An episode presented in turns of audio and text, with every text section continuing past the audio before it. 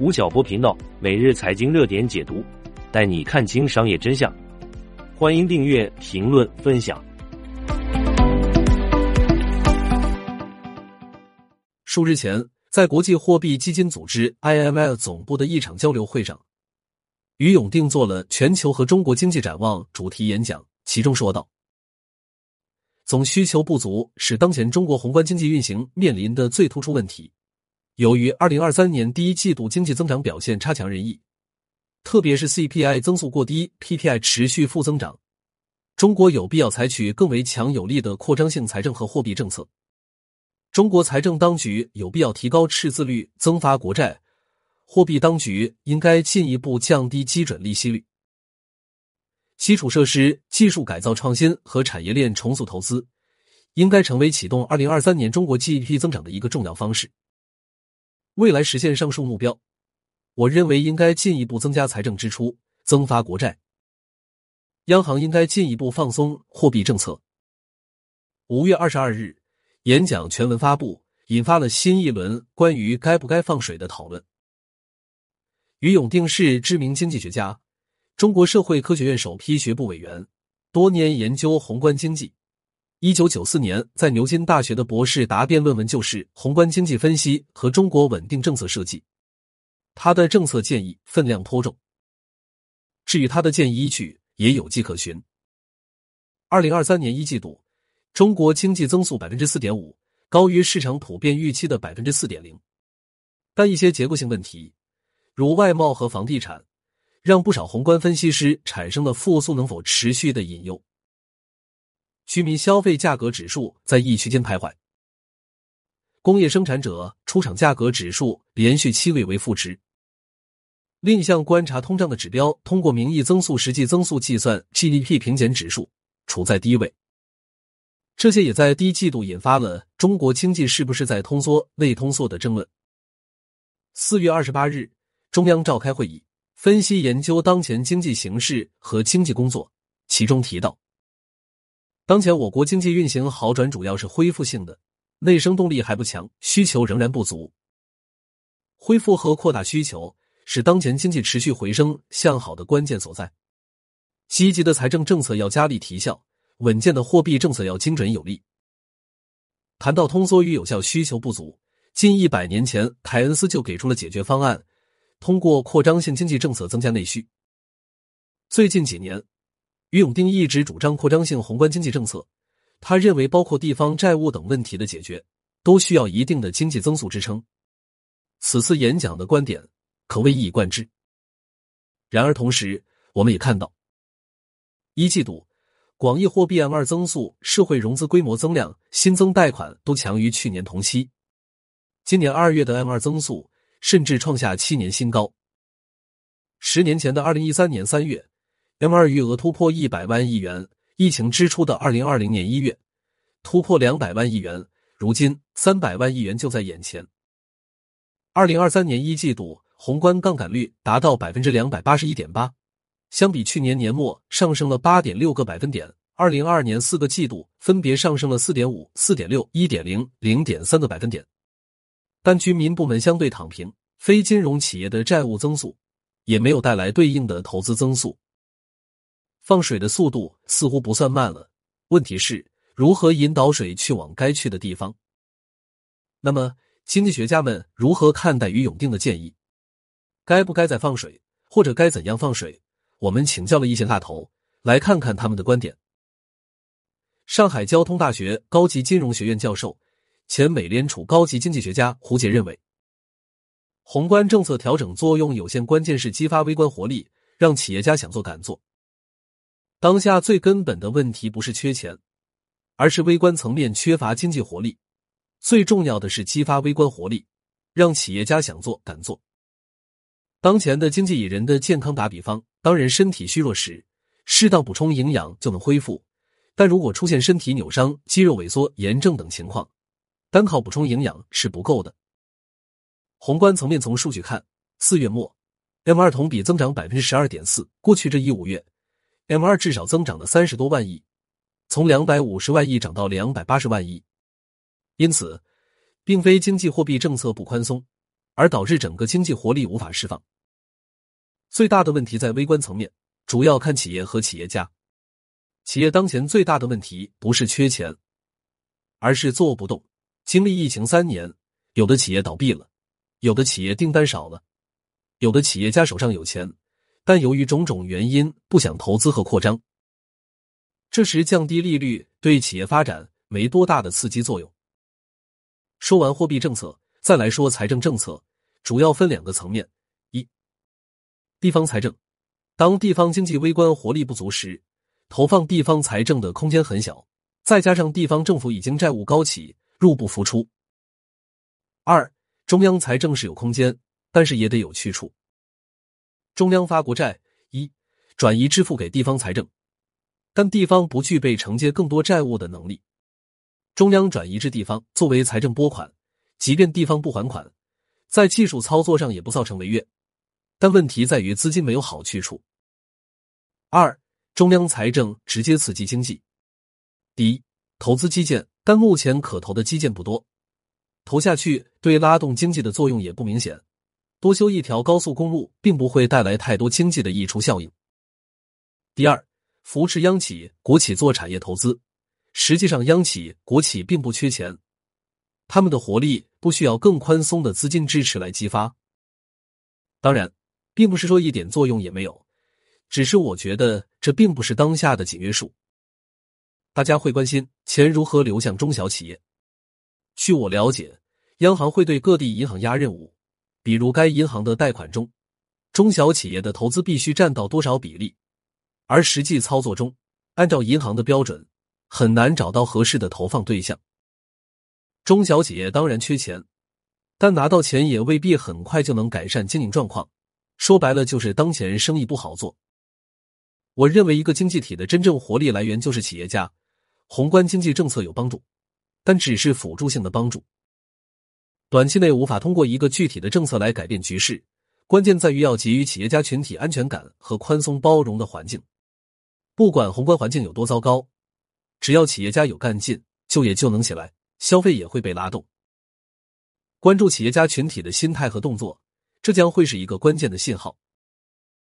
中国外汇投资研究院院长谭雅玲也表示，目前最大的问题是结构问题，投放货币没能实现应有的结果。我们常说美国开直升机撒钱，但就货币供应量来看，美国印钞并没有超过其经济的总量，但中国却大大超出了经济总量。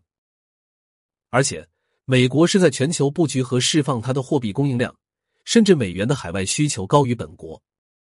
而人民币不是可兑换货币，主要在本土，本身国内已经超量，再加上海外的量不可预知，所以存在潜在风险。更何况，目前中美之间正处于竞争状态，美元的主导力和威力很强，人民币更应防风险。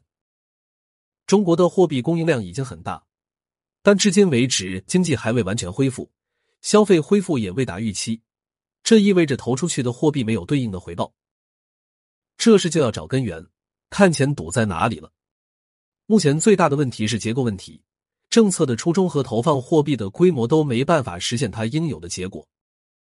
比如，对经济贡献最大的当属中小企业，不管是就业还是税收，在实际投放给中小企业过程中，这部分量太小，银行和金融机构不仅要承担风险，回报率也不确定，因此他们就会投放给国有企业或大公司。这使得需求和投放存在不匹配的情况。总体来说，当前的经济问题不是单靠继续投放货币能解决的，而是要提升效率、结构匹配得当，问题才能化解。我们需要多加强对投放货币的管理和监督，使得钱的流向更加公开透明化。比如，可以抽取一个经济发达的地区，一个经济欠发达的地区，对投放效果公开展示以及比较。这样或能起到示范性效果，有助于整体效率的提升。任泽平团队发表了意见，为了防止经济二次探底，需要全力拼经济，提振信心，扩大内需。当前中国经济的主要矛盾不是通缩，而是流动性陷阱。通缩是由货币供应不足导致的，而当前经济处于复苏早期，货币供应充足。问题出现在内需不足、信心不振。我们看到，虽然一季度信贷 M 二高增，但大量货币以预防式储蓄的方式沉淀下来，货币流通速度下降，并未转化为消费和投资流入实体经济循环，形成货币沉淀及流动性陷阱。为了避免流动性陷阱，防止经济二次探底，需要全力拼经济，提振信心，扩大内需。建议政策两步走：短期打好刺激经济的组合拳，形成扩大内需的合力。如货币政策降息降准，财政政策加码新老基建，稳楼市支持刚需改善型需求，提振消费发放消费券，对吸纳青年就业的企业给予税收减免。喜目立信，提振民营经济信心，稳外贸等。长期鼓励新能源、新基建、产学研结合，支持平台经济、人地挂钩，鼓励生育等。如是金融研究院高级研究员刘思亮说：“下一步可以多印钱，多发钱，尤其向中低收入群体先发钱。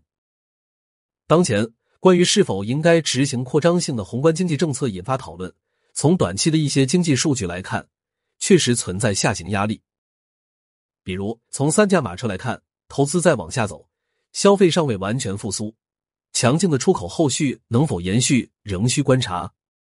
此外，从 CPI 指标看，目前经济已经陷入到了一个内需不足的情况。目前关于货币政策的有效性也存在质疑。我们看到，央行一季度以来已经释放了天量资金。但目前仍未见到效果，货币之水流不下去。这并不代表不需要宽松货币政策，而是反映出中国经济结构的失衡。超过八成以上资金流向了企业，但不同行业之间产能扩张速度也不尽相同。在家电、服装等行业快速扩张，行业内卷，削弱员工工资；而医疗、教育等行业价格上涨，则会大幅增加居民生活成本。部分资金也留在金融机构之间空转。解决上述问题的关键是货币政策需要和财政政策相配合，维持宽松基调也是必选项。后续我认为更多的需要结构性货币政策进行引导，更重要的是和财政政策相配合。财政政策方面，今年的基建力度跟去年维持差不多的水平，政府更多的希望投向民生领域，但地方政府手里的钱并不多，多地政府债务压力大。房地产复苏也处于比较平缓的状态，因此需要中央政府发动其扩表的能力，以此刺激经济。我认为，后续宽松政策肯定还会维持，而且还出台其他政策相配合。当然，长期看，这些政策还不足以推动中国经济，力度是远远不够的。从这个角度来说，我认为下一步可以多印钱，多发钱。尤其向中低收入群体先发钱。国家统计局四月最新数据显示，青年人失业率突破百分之二十，这是一个非常高的数字，并且许多人其实并不在这个统计指标内。这部分人群的就业压力非常大，需要给予一定支持，保证他们的的基本生活和支出，降低他们的就业压力。同时，在基建、乡村振兴等领域，一定要把钱落到实处。很多人担心政府印钱，通货膨胀会起来。这方面我认为不用太担心。一是 MMT 是否会引发通货膨胀，关键是看货币流向。欧美国家很多是流向了房地产、金融市场和保险等行业，催生了一系列泡沫。中国跟这些国家的不同之处在于，我们的资金大多投向基建等领域。二是如果直接向居民发钱，可以激发信心。中国的生产能力是远高于西方国家，因此不必太担心通胀问题。后续货币政策和财政政策的提升有限需求，也会慢慢的反映到经济的增速中。从本质上说，放水不是目的，而是手段。放水先是要经济的维稳，最终要把它落到实处。经济增长动能需要这样的推动力。长期看，这些涉及到货币政策和财政政策操作上的调整。包括需要对资金的流向和去处有引导，政策发布可以选择合适的时间点，胆子可以更大一些，毕竟中国经济的韧性还是很高的。吴晓波老师王牌课程，每天听见吴晓波第七季已经上线喜马拉雅，一百万人都在听的商业日课，带你提升商业认知，发掘商业机遇。点击文稿区链接即可加入，欢迎你一起来学习。